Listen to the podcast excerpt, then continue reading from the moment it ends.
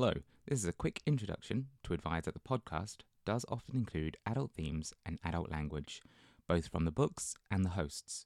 The podcast does also include spoilers for the books that are being discussed. There may also be occasions where you can hear us drinking cocktails, and if you're really lucky, you may be able to hear the sounds of our pet pooch Peggy walking around and scratching herself. Enjoy!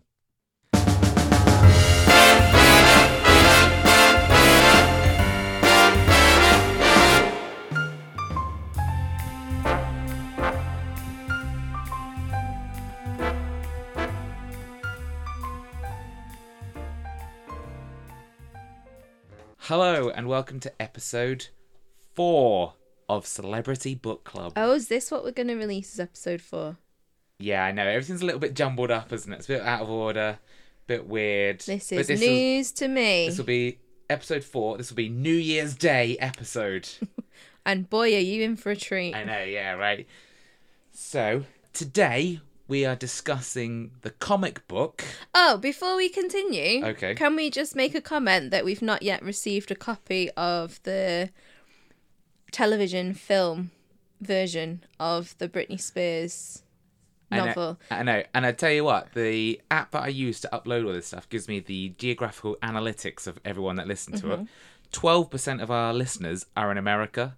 Now, I don't know who that 12% is, but they're really they're really letting us down You need right to now. really pull your finger out, please. They're the ones we're they're the ones we're waiting on. We're in dire need of watching. What's it called? Brave, Brave New Girl. Brave New Girl, yeah, yeah, yeah. We're in dire need of watching it, so this is more a plea more than anything else. Yeah. Yeah, just give to podcasters, full time podcasters, the uh, the dream of the Britney Spears film. Anyway, I wanted to say that before we continued. Uh, well, good good bit of business at Thank the you. top. Normally we do business, and you were just going to launch straight into it. Oh, right. Apologies. Is there Well, anything else you want to say? I mean, I'm still pushing celebs. Right. Also, I'm also thinking as well, we can abbreviate this to CBC, Celebrity Book Club. I enjoyed the fact that you had to like clarify what CBC the blank, the blank look on your face told me that you did not get it as a reference. No, I do get it. I was just thinking Was of any CBC potential like CBC? What what does that stand for? What's this? What? Um, what have you got any social media news? Like, how many followers do we have? no, How many likes have we got? no, I haven't got much there. For God's sake! Listen, I'm a one man operation. Well, I'm glad you value my contribution. anyway, episode done. episode four. This is a comic book. It's called Superman True Brit, and it was published in 2004. And the reason this one makes it onto the list is that one of the co writers of this book is John Cleese. Bit of a spurious link. I mean, it's not a. It's not as clear cut an option for Yeah. a celeb, a CBC. Yeah. Um, Good abbreviation. Thank you. But as some of the others that we've done so far, but there thought- is a celebrity collaborator, Yeah. and therefore it counts. and I thought it would be a nice sort of change. Also, I was thinking about this as well in terms of like, so we've been together now 12 years. Officially, And over those 12 years, I have more and more revealed myself as a great, giant, nerdy, geeky person. Mm-hmm. Not that I've just more and more revealed myself. And- if anyone has stopped listening at that point, gone, no, this isn't for me. I don't want to hear about your revelations. And I was thinking, I was wondering, when we first got together, because I knew the depths of my general nerdery, mm-hmm. but when we first got together, were you, did you have any inclination as to, you know, oh, 11 years' time, he'll be asking me to play Dungeons and Dragons online with his friends? Is that something that occurred to you? Is it was there any telltale signs at the very beginning of our relationship? Have you asked this question because you know what I'm going to say? I'm interested to hear your response because as well because it and you know D and D is like the pinnacle of the the point we're trying to make, but you know there's been a big upswing in you know board games. I've had comic books. You know I've I've this podcast on us. you know there's a long there's a long list of very sort of I think there's a big difference between a board game Yep. and Dungeons and Dragons. Dungeon there is because Dungeons and Dragons, from my twelve years of knowledge now, is something which can last indefinitely. Brilliant because of it. Sure. But when when you ask me about were there any signs 12 years ago, I do remember staying at your flat that you shared with a friend back in 2009 Yeah, whenever. I, I've got no idea. have I I don't know. And. I saw some some books under your bed and I was like, "What's this? Full on expecting porn?" No. I bet you wish it was porn now. I bet I mm, maybe. Um, but they were dungeon master guides. And I was like, what's this? Because I'd never heard of Dungeons and Dragons before. And then Adam was kind of like a mix of, Don't look at that! and also, let me introduce you to my world. Um, so if, yeah, the writing was kind of on the wall from from that point, really. I knew what I was getting into, Yeah. and if I ever question it, it's my own fault. Yeah, so, that's true. That's and true. now that we have a legal obligation to, Yeah. to stay together, so yeah, so you it's a very happy relationship. you had some early signs. yeah, I, as a general rule, I I'm a big fan of comic books. I've yeah, owned yeah, a fair yeah, number in my time. Yeah. I know that when I've taught like comic book stuff before in school, you Mm. have helped me out with that. So Yeah. like, cheers, mate. Yeah. But I do remember when I was doing my teach training that comic books were. I would say comic books in the early days were much bigger in your life than they are now.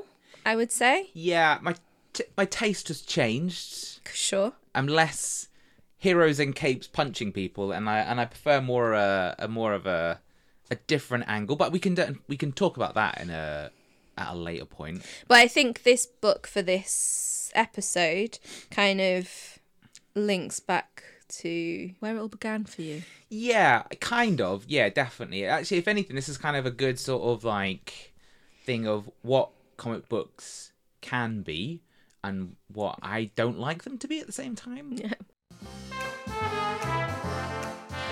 Anyway, so let's get into the, the crux of the True Brit. Sure. So it tells the story of Superman. Sure. Now, I also don't know as well, like how familiar you are with the general lore of Superman. I'm not because so I have questions. Okay, so it starts out pretty formulaic in terms of Superman. So it talks about how he was born on Krypton. Yeah. Krypton's being destroyed. Yeah. He gets sent to Earth. Yeah. That's like the three big pillars of Superman's backstory. Sure. Th- Not much really deviates from there. Then he gets raised by, or he gets found by a couple of farmers, Yeah. Jonathan and Martha, Mm-hmm. who's the same names as in the original Superman. I was raised in America. Oh, really? Yeah. So Coincidence. coincidence. So, well, or lazy, I think, maybe potentially more of a. So, what happens is in the very original, in the very original Superman in America, he gets sent to Smallville. Oh, hence the name of the program. in Kan- okay. I think in Kansas. Mm, And he's raised by Jonathan Martha in Smallville, Kansas. Right. So in this version, he gets sent to Weston-super-Mare Yes, he in does. England. Yep. Um, there's also, I think, when they're doing that bit as well, when they're setting that up, there's like a little reference that dates when this is meant to be set because it talks about him going to a great empire. Yeah. Yep. So it's obviously meant to be some sort of reference of Britain post Britain, uh, post war. Sorry, World War Two. Let's say, probably Okay. is an appropriate kind of time frame. Okay. So he goes to Weston-super-Mare. He's found by Jonathan and Martha Clark. Clark, and they name him Colin. Colin Clark. A classic British name. So instead of being what's his name in the real one? Clark Kent. Clark Kent. He's now called Colin Clark. As if I had the answer to that question. I know, right? My mind went blank there. I don't really. I'm not really a fan of Superman. So he grows up in Weston-super-Mare with Mm-hmm. Martha and Jonathan. A relatively normal life, all things Yeah. considered. Yeah, and then he starts to display his powers, Mm-hmm. and so he. It turns out that he's very strong. He can jump high. They catch him flying as well at one point. Yep. He heats up the cup of tea across the room Yeah. with his heat powers. Mm-hmm. All this is pretty standard Superman lore. You know, there's nothing here that's new. What is their take on it? And I think this is meant to be a reflection of like British values, but Jonathan and Martha tell him to Stop it. stop it, basically. They quash all his powers. Mm-hmm. They're like, don't do it. and there's also some there's a bit there's a bit of insightfulness from there because they also say so that he should control himself and be like a true Brit, which is a sort of you know stiff upper lip nonsense Yeah, yeah, yeah, yeah. attitude. But there's also this people hate what they fear is another line that they say in the comic book as well, which is probably a pretty astute thing of you know those uh, sorts of attitudes. Sure. Um, and then it's also typified in their constant repetition of the mantra, "What would the neighbors think?" So much repetition of that that they abbreviate it. Yeah, yeah, yeah. It's like the what would Jesus do? thing, Yeah, isn't it? yeah. So they abbreviate it to WWTNT. And then every time they want to talk about what the na- what would the neighbors think, they just say the abbreviation as Yeah. opposed to the phrase, which will probably take less time. Yeah. So pretty all bog standard stuff. And then Colin goes off to university. Yeah. There's an incident where he's trying to control his powers, but ends up throwing a cricket bat at someone, impales the guy on the cricket bat. But that's it. That's the end of that. There's no like further comeback on that. Oh, there is. Well, yeah, but much later. Yeah. Not at the time. Like at the time, you'd be like, "What's going on?" And then, so post cricket bat, he becomes a journalist. Yeah. He gets picked up by someone called Badger White, Peregrine Badger. Way. Peregrine Badger White. So this is where we have another crossover with the original. I always, I, I can never remember the name. I always want to call him Jimmy White, but it's not Jimmy White because he is a snooker player. a snooker player. He's called Perry White in the. I don't know if he's in the original oh, comics. Oh, okay. I definitely remember him from the Dean Cain Amazing Adventures of Superman television program. The editor of the Daily Planet is called Perry White. So Okay. therefore, British version we have Peregrine White Badger. So again, it's just another like tie to the original. Again, no sort of attempts of any form of originality. But he has all of this stuff about the the journalism that Mm-hmm. he is, I suppose, celebrating or writing, and then there's there's this whole like, I'll talk about it a little bit later. This what what is journalism, and a lot of the journalism that he is a part of, the Superman guy that he's a part of, is very tabloid esque. Yeah, so he gets picked up to be a journalist for the Daily Smear, uh, Gross. which is owned by Bad- Peregrine Peregrine Badger White White. Badger. But I think also White Badger. White Badger. They also make reference to the fact that White Badger actually owns all of the media. Yeah. So it's obviously some veiled reference to Murdoch, essentially. Yeah. Yeah. And as part of his job as being a journalist, he then starts to use his powers to Influence the news. influence the news. But it starts off very it starts off very weirdly, doesn't it? So he's what he's got a day in the office and one of his colleagues loses a pen under an incredibly heavy filing cabinet. Right? And so Colin goes, I'll use my X-ray vision. Oh yeah, there's the pen. Then he uses his super strength to list the filing cabinets, retrieves the pen, gives the pen back to the guy, and then Colin's like, ah, maybe I should be using my powers for good.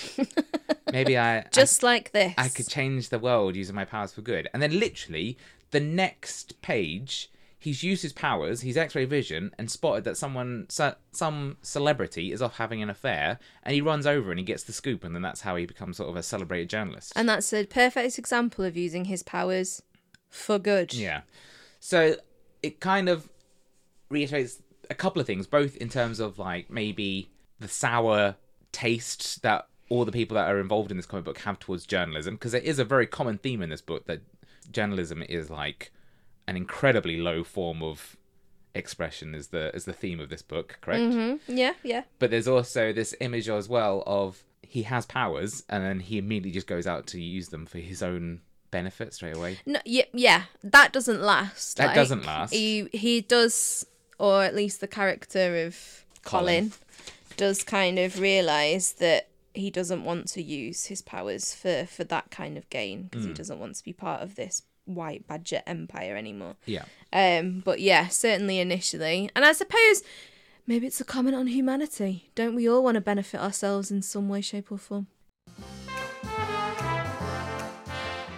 he becomes more and more prevalent as Superman. Yeah, and he uses that as his. He uses the Superman character as a lot of stories for his tabloid Yeah. paper.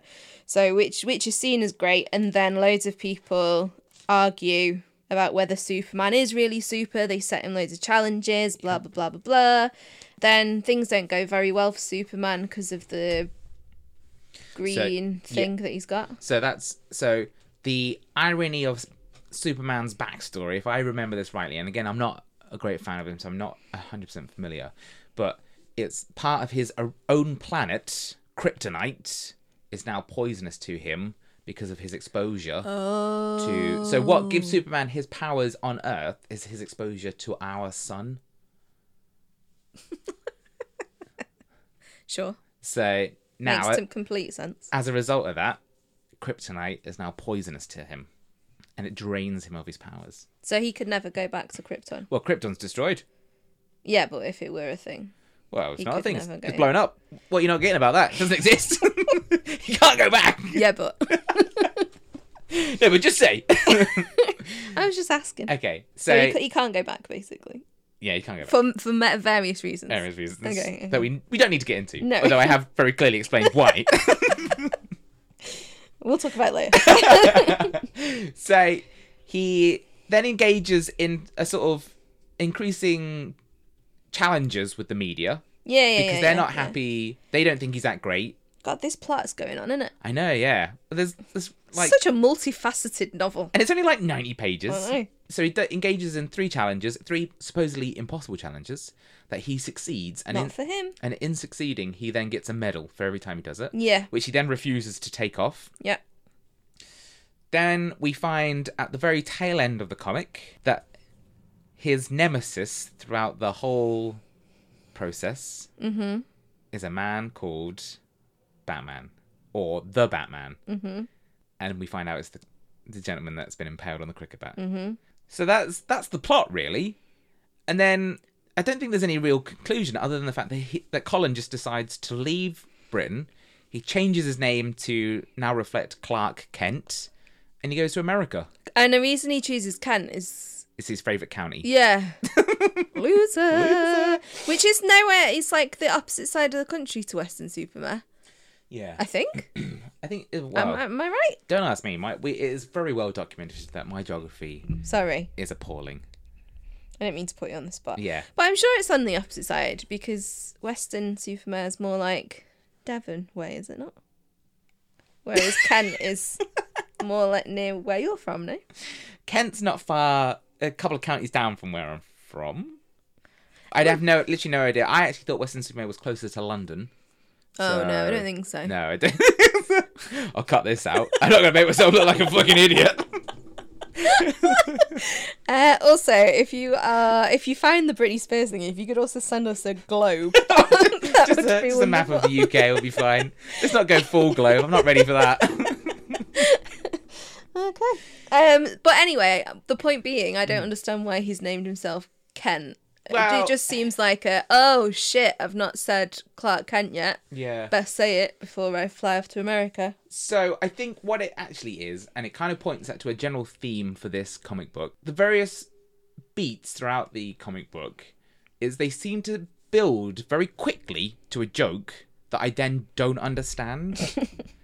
so I think that's kind of what the Kent thing is. It's meant to be like a spurious, ha ha ha, winky winky. His real name's Clark Kent, Yeah. and this is how we, we're going to name him. so it was meant to be funny, do you think? I think it was meant to be funny because do you know the other thing that I think of as well is so every time he gets a medal, he then goes home to his parents, but he finds that his parents have moved home, and I feel like that's a joke, but I don't understand it.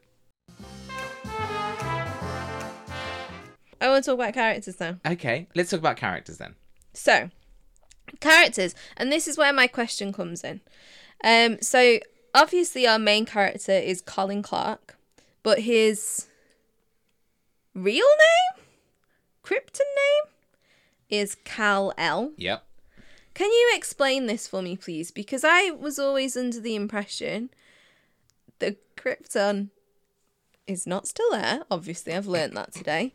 But I learned that I thought that Krypton things were evil. So when he's sent to Earth, Yeah. was he only sent to Earth for good? Or was he meant to be evil?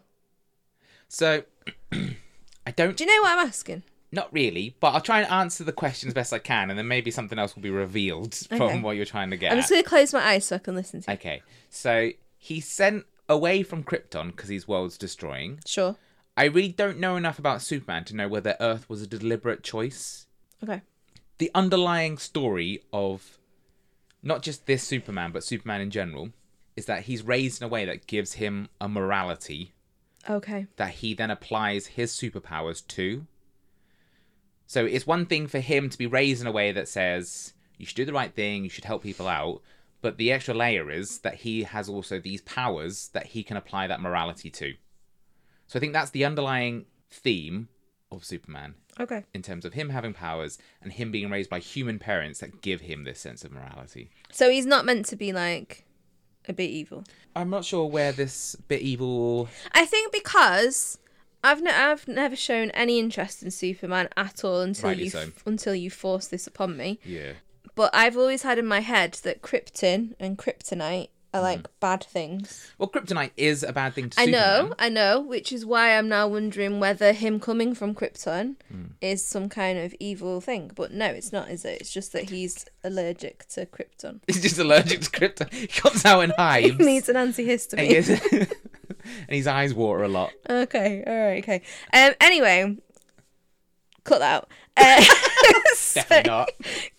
Colin Clark is a bit of a bumbling idiot. I've written down here, Yes, he definitely is. and think I I've questioned maybe this is the point. Is there some kind of like Britishness about being a bumbling fool? I think perhaps there is. I think it's deli- deliberate. Yeah, I think it's to to give him a Britishness. Yeah, I've written down he tries to be good, but a bit wet as an individual, especially with women, and I'll talk about that later on. Yeah.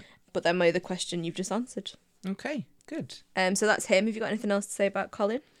No, not Colin. I just uh, say as well. So in this, they use what was her name? They use so he has a a journalist colleague, Louisa Lane Ferret. Louisa Lane Ferret. So Louisa Lane is obviously a reference to, and we actually even have reference to Lois Lane Yeah, being her cousin. So that's again a tie back to the original concept. but Also- I've got a question about that. But remind me in a second. Okay, and we also have Bart Olsen, who's a photographer, and in the original one, yeah, his best friend at the Daily Planet, should we say in the American version, is Yeah. a gentleman called Jimmy Olsen.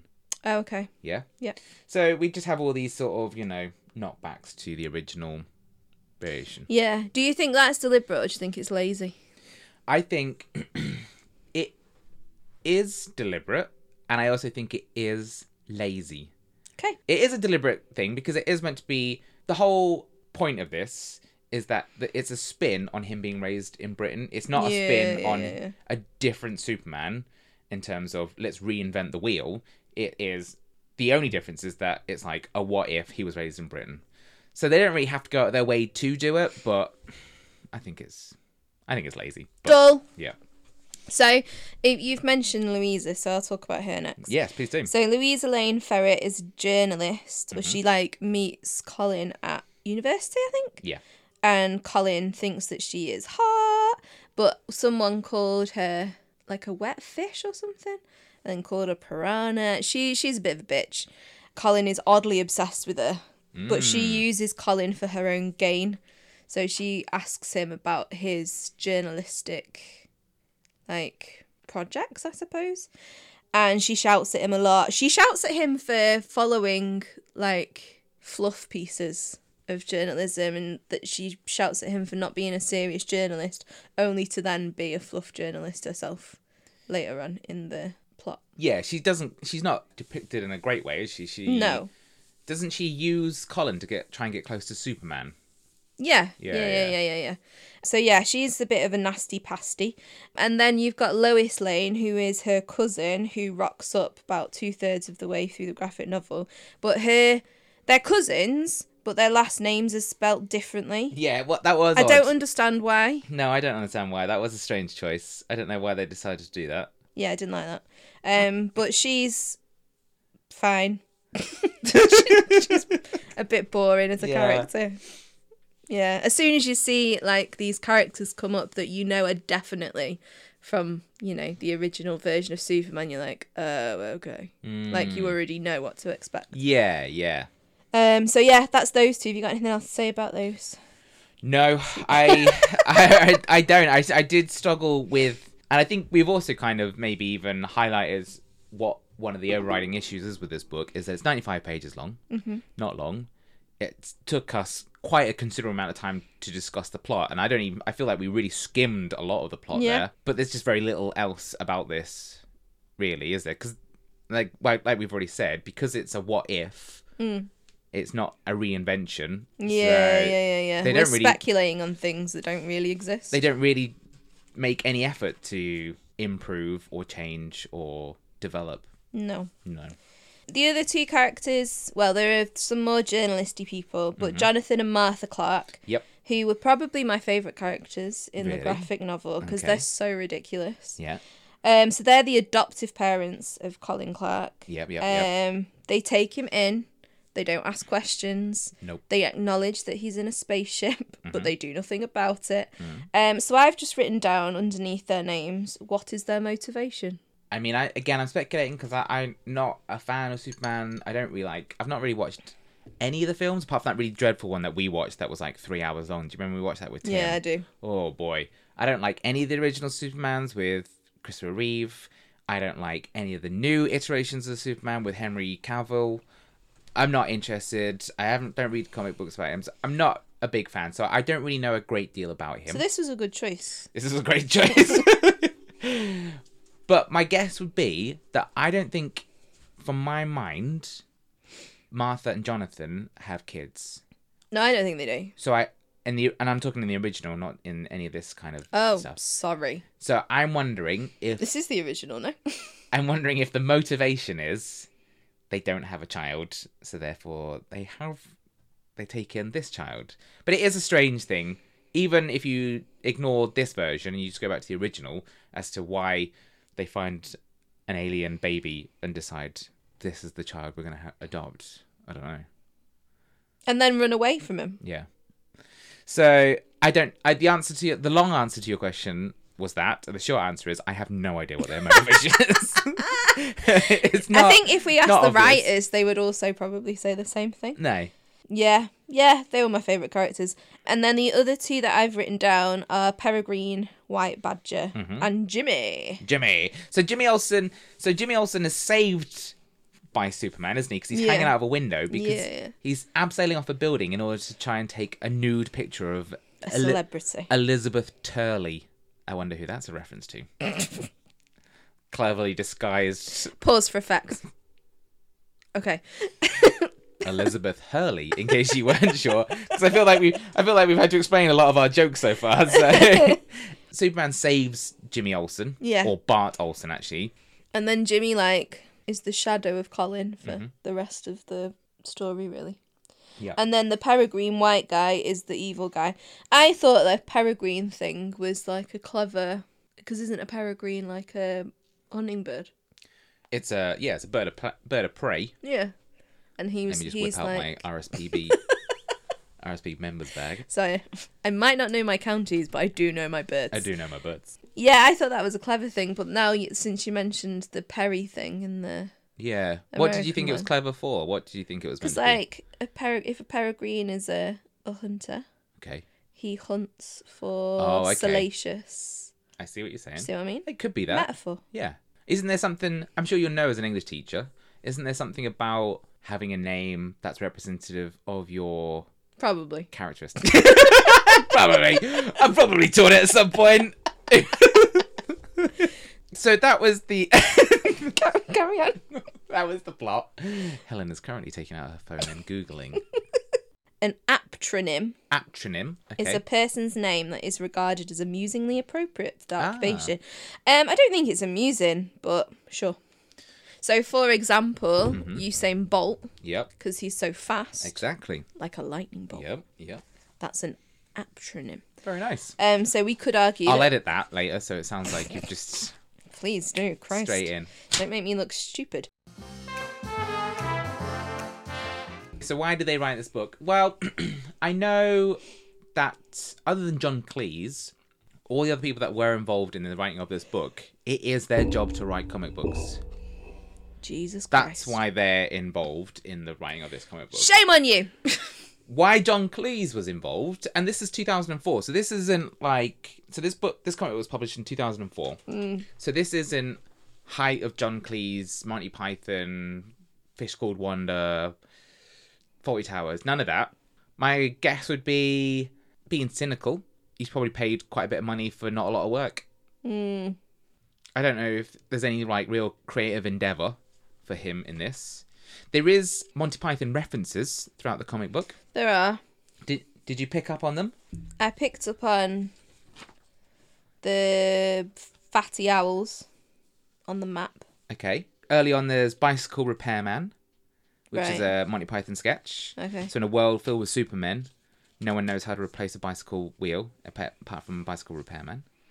So that's a reference. Mm-hmm. There were two men fighting on one of the pages with a fish. They both had a fish. Oh, yeah, yeah, yeah, yeah. There's the Rutles. Okay. They're in a car that's falling out of a car park. So that's Yeah, I remember that. Yeah, and then there's also he, they even talk about uh, Michael Palin being Yeah, somewhere in the yeah, Arctic Yeah, Circle. Yeah, yeah. yeah. So there are like little bits of that that permeate. The... Yes, but as to why John Cleese wrote this or was involved in this, my base understanding would be he just probably got paid money to throw in a few ideas and give them free reign to use a bit of Monty Python. Yeah, I think um, if you have an idea for setting a classically American story Hmm. in the UK, you might want a. I've put here British institution, like a person who is classically British in Hmm. Yeah. order to almost endorse what you're writing. Yeah, that's probably a fair point. So yeah, I have written underneath this though. Did we need this book? Oh, definitely not. No. um it was it was so badly executed that I just yeah, it was not needed. Yeah.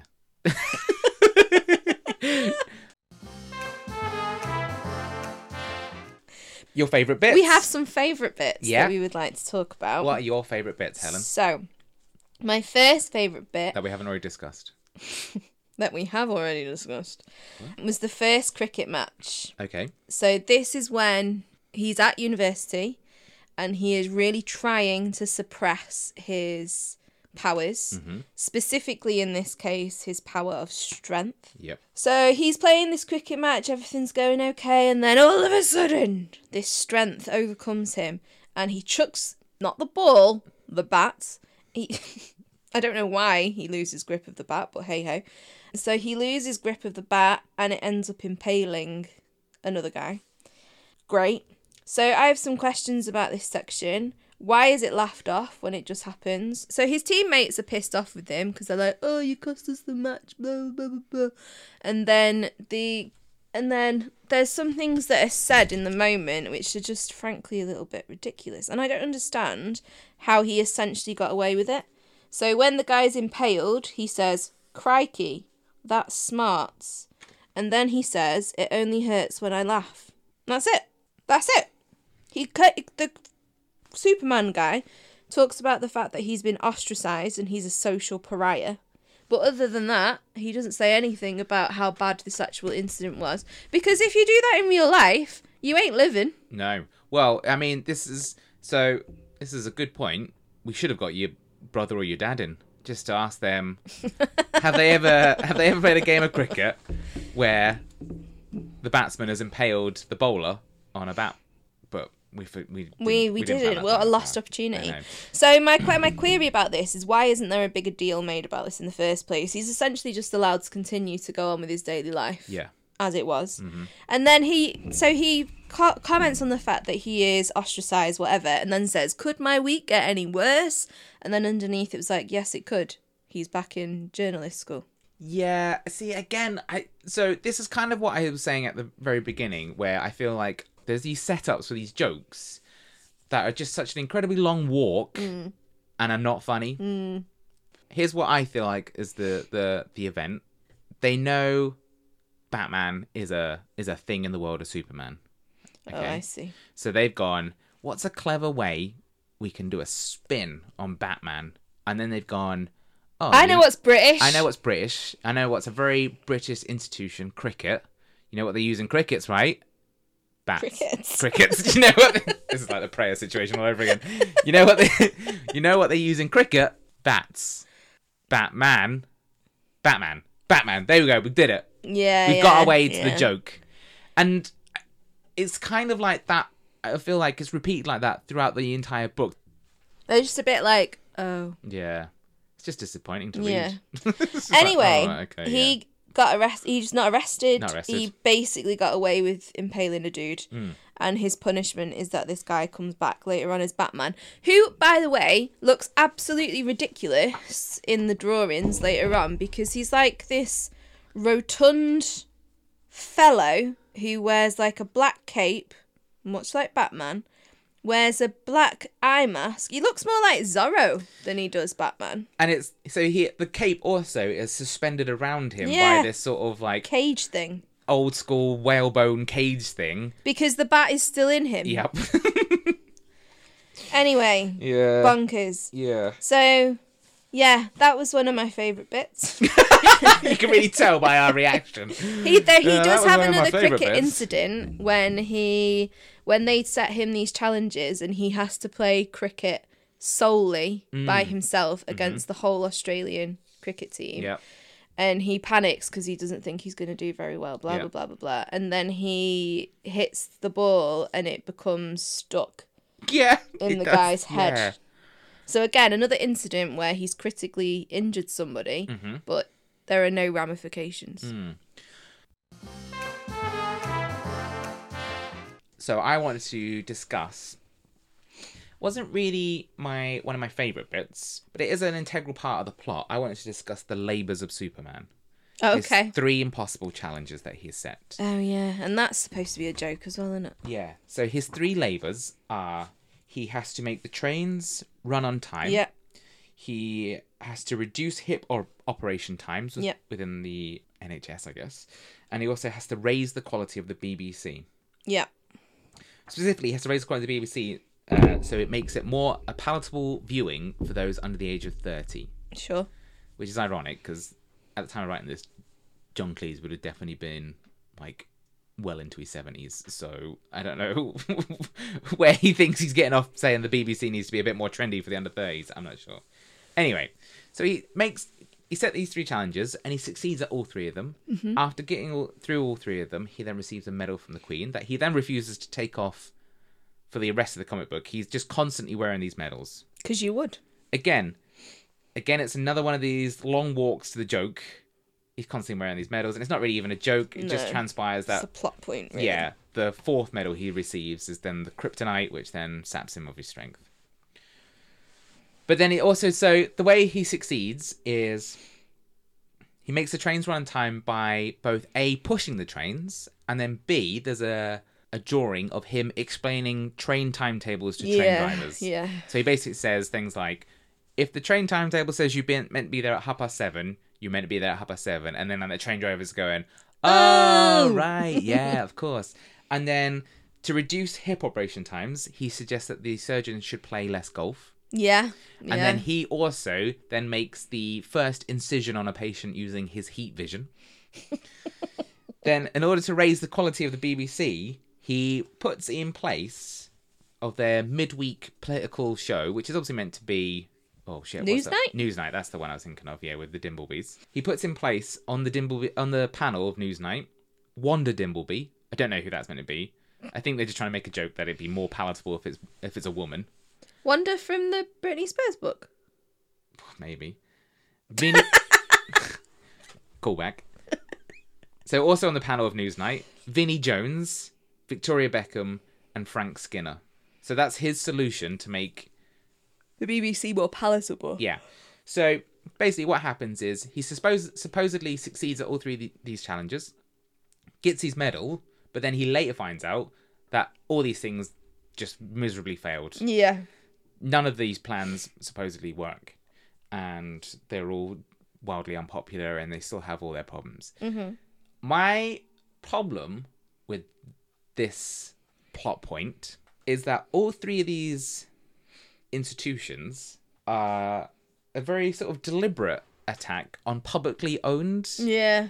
and I was quite uncomfortable reading that. As someone who identifies as quite a left leaning person, I think that there's just something very uncomfortable about the way that they go after those institutions specifically. Like, to go after one of them, in and amongst other things, I totally get, but for all three of them to be very deliberately aimed at institutions that are publicly owned, I don't know. I, you know, maybe people will not want to be hearing about how I'm, you know, a left leaning socialist. but what I mean is, it just made me feel quite uncomfortable. And, but it was also felt from their point of view, why were they, why were they targeting those institutions? Mm, it's a deliberate choice, isn't it? Yeah, it is a deliberate choice. But I, I do also wonder whether maybe not so much the train one, but the NHS and the BBC, because they are internationally known things. Hmm. Is it easy to? Is that an attempt to try and like have a more global reach and Yeah. go, oh, this very British thing needs this guy to come and sort it. Yeah, maybe. I don't know. It's still it's still ridiculous. Yes. And it came across as very patronising Very patronising. a criticism of like NHS doctors don't go out and play golf. I know, right? Well, I mean, I guess their point is meant to be meant to be surgeons, but still, it feels still, yeah, like it feels uncomfortable. yeah, grim. Do you have any other bits? I do. Mm. Neither of my bits are quite as serious as yours. um, so the other thing that I quite enjoyed, because I've already said that I enjoyed them as characters, were his adoptive parents, Mm-hmm. Jonathan and Martha. The fact that they just kept running away, But again, I just thinking that they wouldn't be caught. again, I can't understand. I don't understand. Is that a joke? No, I think what because they the way I read this Okay. is because they were so uncomfortable with their son, and I Mm. use son in like Yeah, I see what you're Inverted commas. Yeah, because they're so uncomfortable with their son drawing so much attention, Okay. even though the world don't know for Mm. the vast majority of the graphic novel that Colin Clark is Yeah. Superman. yeah, yeah. And they're like, "Oh no, we can't handle the the stress or the drama of this, so it's easier to just run away from the situation." Right. Which in itself is quite a British thing to do. Like Yeah, rather yeah. than own it or face up to it, I'd rather just like bury my head in a rock. So they move from Weston-super-Mare to the house next door in Weston-super-Mare. Um, he, the Colin goes and tries to find them, and he's like zooming all over the place, can't find them anywhere. And then every time he does find them, they're like, "Oh, we thought we told you, Yeah, we yeah. moved." and then they end. They move to Scotland. Then they move to the Arctic Circle, Yeah. and then at the end of the novel, they end up on a boat going to America. Like, oh, they'll never find. He'll never find us here Yeah. not knowing that actually he's also on his way to America. Lol. Um. Anyway, they're they're they're ridiculous characters, and this is just like an incident of them being properly ridiculous as well. But one thing that I knew, and this links to Superman, and I thought I was really smart about this. Yeah. Was when, when they were in the Arctic Circle. Jonathan said that they called it a place of solitude. Whoa. Yes. Tell me the reference. Fortress of Solitude. Correct. I don't know what the Fortress of Solitude is, but I know it's a thing linked to Superman. It's a place Superman goes. Is it icy? Icy Fortress of Solitude. It's a place he goes just to fucking chill out, man. So maybe He's got he a pool got table, karaoke No, machine. sure. no, he has, I don't know. I was I was taking you seriously. um, yeah. So they are my favorite characters, but they're also ridiculous. And maybe Superman got the idea of solitude from them. Maybe I I see because I struggled with that bit because again, like I've made re- repeated comments on, I felt like it was a joke, but I just didn't understand oh, it, or Oh, I just didn't find was. it funny.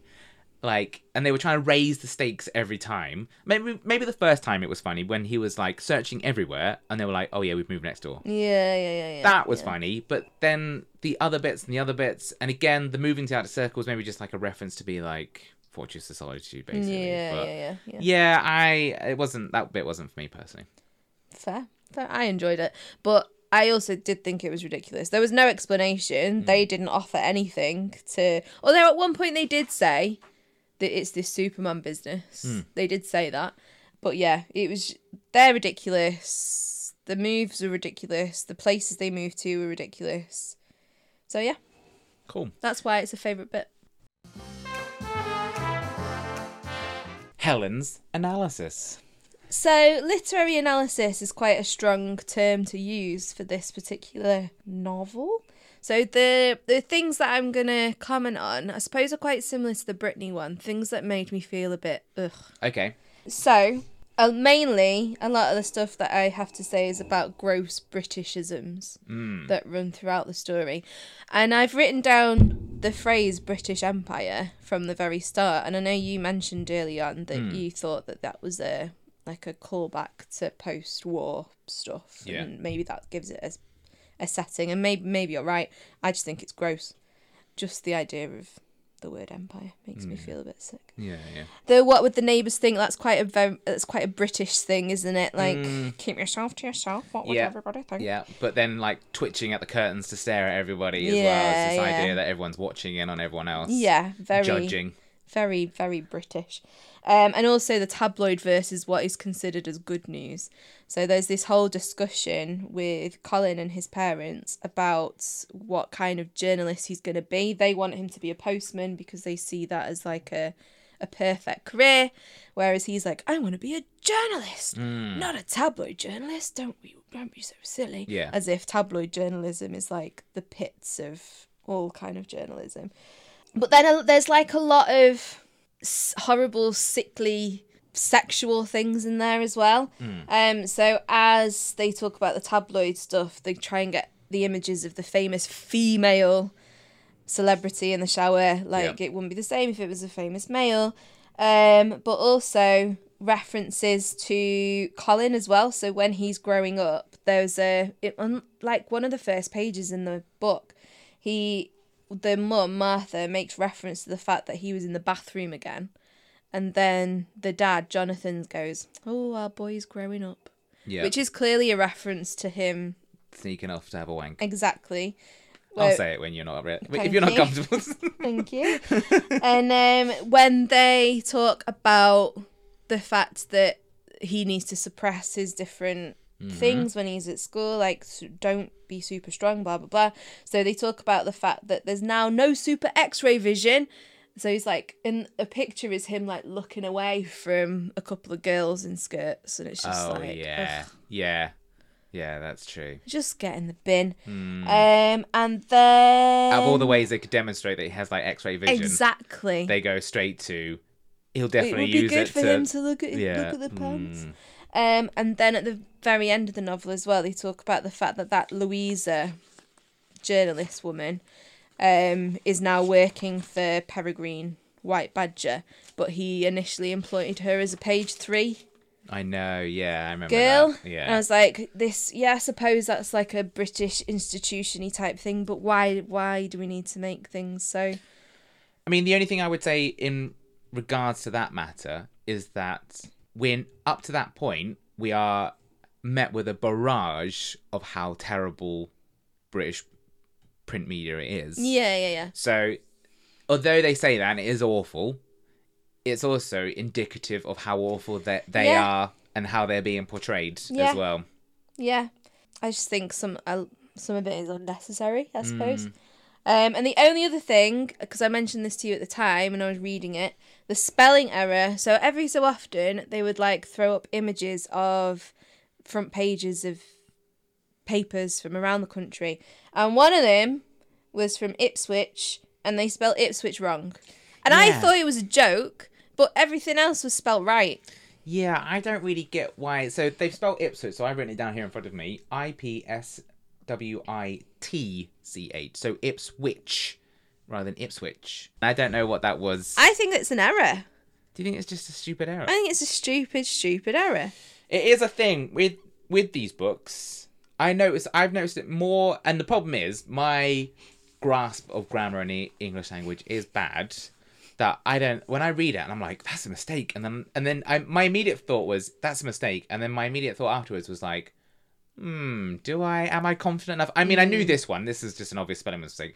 But yeah, I find it is a common trope with a lot of these books that there Yeah. are just random spelling mistakes thrown in. And it just comes across as lazy. it is lazy. Like, if you don't know where this place is, just use a different place name. Hmm. Or know how to spell it right. Adam's tidbits.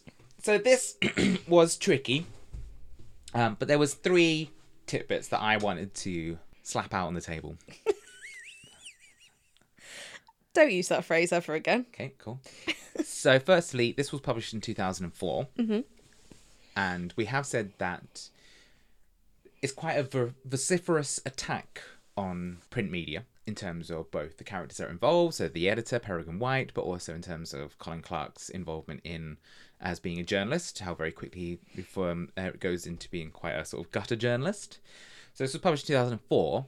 The height of the hacking scandal in the UK was 2005, but it had been rumbling on for a number of years. Okay. So we are right at a cusp of like journalism, specifically print media, newspapers, those sorts of journalists coming under a great deal of focus in the wor- in the world, wider world. And like I say, it had been something that's been rumbling on for a number of years prior to that. So it's probably something that was often talked about. But 2005 is when it all exploded, and you know people were actually prosecuted, people lost jobs. You know Rebekah Brooks, all that kind of stuff. Murdoch Empire came sort of knocked down, but it was definitely took a hit. Mm. You know he had to step away, and so it does have its moment, though it casts a very one-sided negative image of journalism, which I think is a very unfair.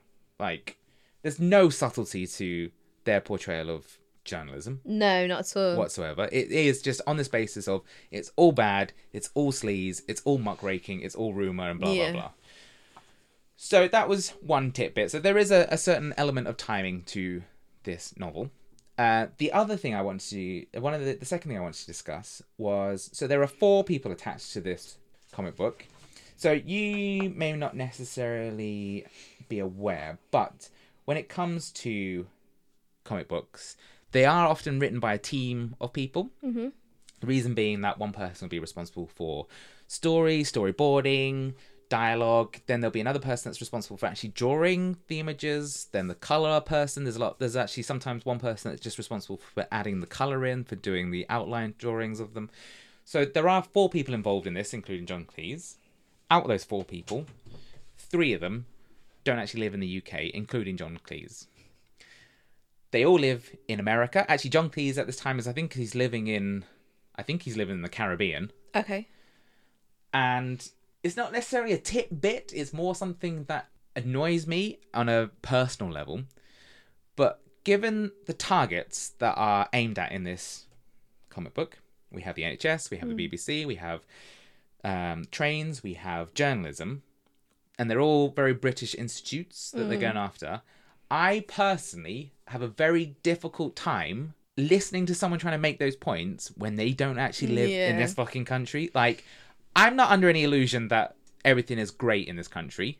I am very uh, aware of how shit things can be, but I also think that as a citizen of Britain and the UK, I'm enduring it, so I get the right to complain about it. Yeah, yeah, yeah, yeah, yeah. yeah. If you've pissed off to go and live in your tax haven in the Caribbean, yeah, you don't have any right yeah. as a millionaire to be pissing into the tent, as far as I'm concerned. Yeah, yeah, yeah. But that being said, I also would like to caution and temper that point by saying that even if you're an ex-citizen of the UK, Britain, and you now live somewhere else, it doesn't exclude you from having a right and you know an opinion about this country. You can have an opinion, but don't try and make money o- a- about it. Yeah, yeah, that's true. Yeah, and don't try and present it in a certain way which you maybe necessarily don't actually have any kind of working idea as to what it truly is like.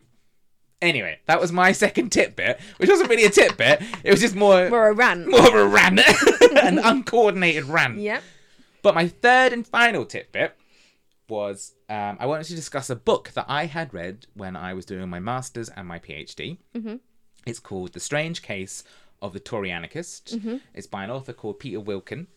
And um, the crux of the book that's being discussed is that Britain because of its history in terms of an empire, its educational system that it has in place, its once very strict sort of class um, system that it also has in place, created a certain type of person that he describes as a Tory anarchist. Sure. And these are people that are well educated and come from pretty good middle class families. And they now are sort of, they make their money out of the media. So either they're journalists or they're authors or comedians or actors or what have you.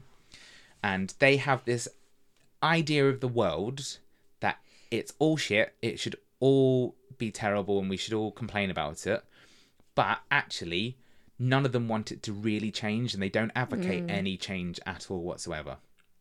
And he points at people like um, Evelyn Waugh, who wrote novels, and um, you could definitely say that all the Monty Python lads kind of fall into this idea of you know they're all privately educated. They all went to oxford cambridge. They all went straight into media work and now they sort of you know and like people like ian hislop mm. you know this very sneery kind of crop of british person that has a very you know like ian hislop's like a millionaire and his wife's a millionaire and he has this very sort of sneery kind of it's all terrible but actually there's no like real attempt for change or advocate for change or anything like that I'd rather complain about it. I'd rather than- complain about it. Exactly. But. I'm actually very comfortable in my position. yes. And for me, this comic book almost really kind of typifies that Mm. attitude from the likes of John Cleese because I don't. Again, I don't know how heavily he, involved he really was, but I feel like what I've described there in the Tory Anarchist pretty much sums up this entire comic book. Yeah. you know, it's this sneering at all these establishments. But you know, we don't want it really Yeah, to change, yeah, yeah, and you know, even if you do try and change it, it won't work to your favor, or it won't work, or you know. So Well, that that's exactly what does happen in the the book, though, isn't hmm. it? Like he tries to change things in these mm-hmm. different institutions, and it all goes horribly wrong all anyway. goes very wrong, And then and the change doesn't last. yeah, and because he's not happy with the change, what does he do? He goes to America. Yeah, leaves. So those were my tidbits. Not as interesting as previous ones, and maybe a little bit more on the angrier ranting side than previous ones. I don't know. but um, I thought they were interesting, relevant topics in Yeah. relation to this. I agree. Thank you. Reviews. Reviews. Okay, bear with me one moment. It was actually quite a tricky one to find um, a lot of good reviews about this comic book. This may be Okay. a surprise to you. So we'll start with the five stars. There were some. Mm-hmm. So this was from Amazon. This is from Kurt Alex Thurs. this is on the 25th of May 2016. He put 5 out of 5, and his written review was okay. Nothing else. Nothing else. Surely, if it's okay, it's more of a three. Well, he thought an okay was a 5. Unless, like, the other stars come for packaging and postage. yeah, he's, he's not bothered mentioning those. so this is this is another 5 star. This is also from Amazon. This is from 11th of December 2020. This is from Whim. It's not long ago. Whim. Stop saying the name. Whim. He's put in his comments, they put, like the drawing. Oh. Oh. Single drawing. yeah. Just like that one drawing. Uh, so that was uh, that was the two five star reviews that I found that were worth reading.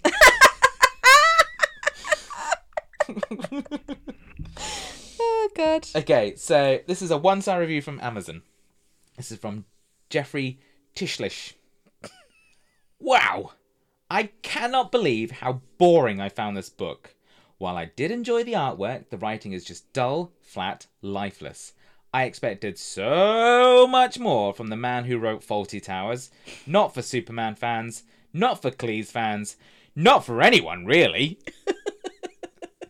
It's like he's sort of realizing that he's like, well, it's not really for Superman fans, but it might be for John Cleese. No, it's not for John Cleese fans. but if it's not for John Cleese fans, it might be for some people. No, it's not for anyone. Really. so I enjoyed his trail of thought there on, on Jeffrey. Thank you, Jeffrey. This is from Jody. One, One star. Out, one out of five star. Bit shit. End of review. End of review. Was that from Amazon as well? yeah. Well, they've asterisked the shit, but obviously, you know, they That's what they meant. That's what they meant. This is from Goodreads. Okay.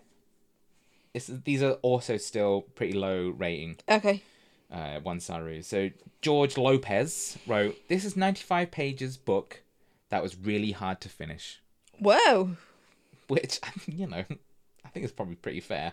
It, it is a diff. Like I feel like I only read it as quickly as I did because it is only 95 pages. Yeah. Like it took less than an hour to get through this, and there's no way I'd ever go back to it. No. Like I've read comic books where I've read and reread comic books over and over. This one, no way. Anyway, Nick, he put minimally funny. that was it. That was it from Nick. Just like this minimal review. Yeah. So those are those reviews. What's your star rating on this one, Helen? Um, okay, so I've written a problematic graphic novel that tries to be British, but is actually pretty gross. Yeah. One star. And the reason I've given it one star is because it, I found it quite easy to read, Okay. just because it didn't take me very long. Yeah. And there are pictures. Yeah. What about you? I would also give it one star. I felt that this was lazy, Yeah. dull. Yeah. I felt like this was sort of four guys that maybe thought we've done a good job here, but they really hadn't. They mm. probably did like an afternoon's worth of work on this at me- at best.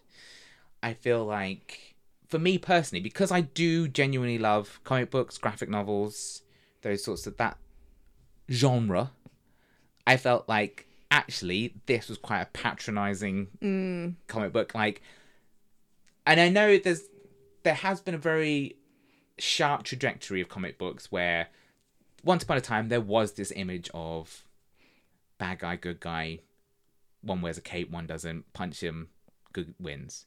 And now actually we're in we're into a world now where comic books are not necessarily really about superheroes. It can be about all sorts of things. Like we've got um Maus is on our shelf, Yeah, which yeah, is one yeah. that's written specifically from uh, about World War Two, in which Nazis are cats and the Jewish people are um, mice, and it's about us the survival and struggle of the you know Jewish family during that time.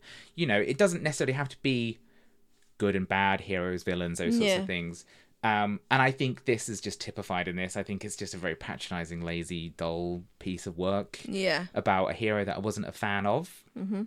I will say this: when I was looking at reviews, a lot of the reviews actually said that there is a comic book about Superman, and it's called Red Son, uh, S O N rather than S U N.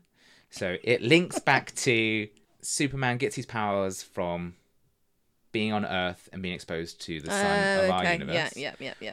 but it's also a link to the fact that he is a similar what if he gets raised in Russia. So that's why they've called it Red Son. Oh, I see. And supposedly, I've not read it, but when I was looking at the reviews, this one was cropping up saying, if you want this story but done better, read Red Son. oh, really? Yeah. I don't know how good it really is because I say I've never read it and I probably never will because I don't really like Superman, but that, I thought The option is there. The option is Should you be a massive fan of Superman? Yeah. But the recommendation based on today's discussion No, don't is bother. don't bother. Don't bother. In this fact, isn't. I think what was the name of that guy? Jeffrey. He probably said it best. not for Superman fans. Not for John Cleese fans. In fact, In fact, this isn't for anybody. yeah, Jeffrey had it. Jeffrey had it nailed. So that is it for today's podcast. Unless you've got anything else you wanted to say, Helen? I don't think so. I No? think. Are I you think concerned about what the neighbours will think? constantly. Hmm. Just if you won't mind, just checking outside though, just to make sure that our car parking space is still there. Yeah, that is a concern of mine. Um, excellent. Well, thank you very much. And uh, yeah, we hope you enjoyed today's episode. we'll uh, see you next time. Yep. Bye. Bye.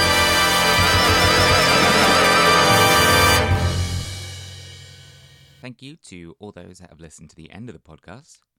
Please like, subscribe, review, and recommend us to everyone you know and all your friends. A special thank you to my best friend Andy Proudfoot for his technical assistance and patience when it came to answering my endless audio recording questions. Thank you. Bye.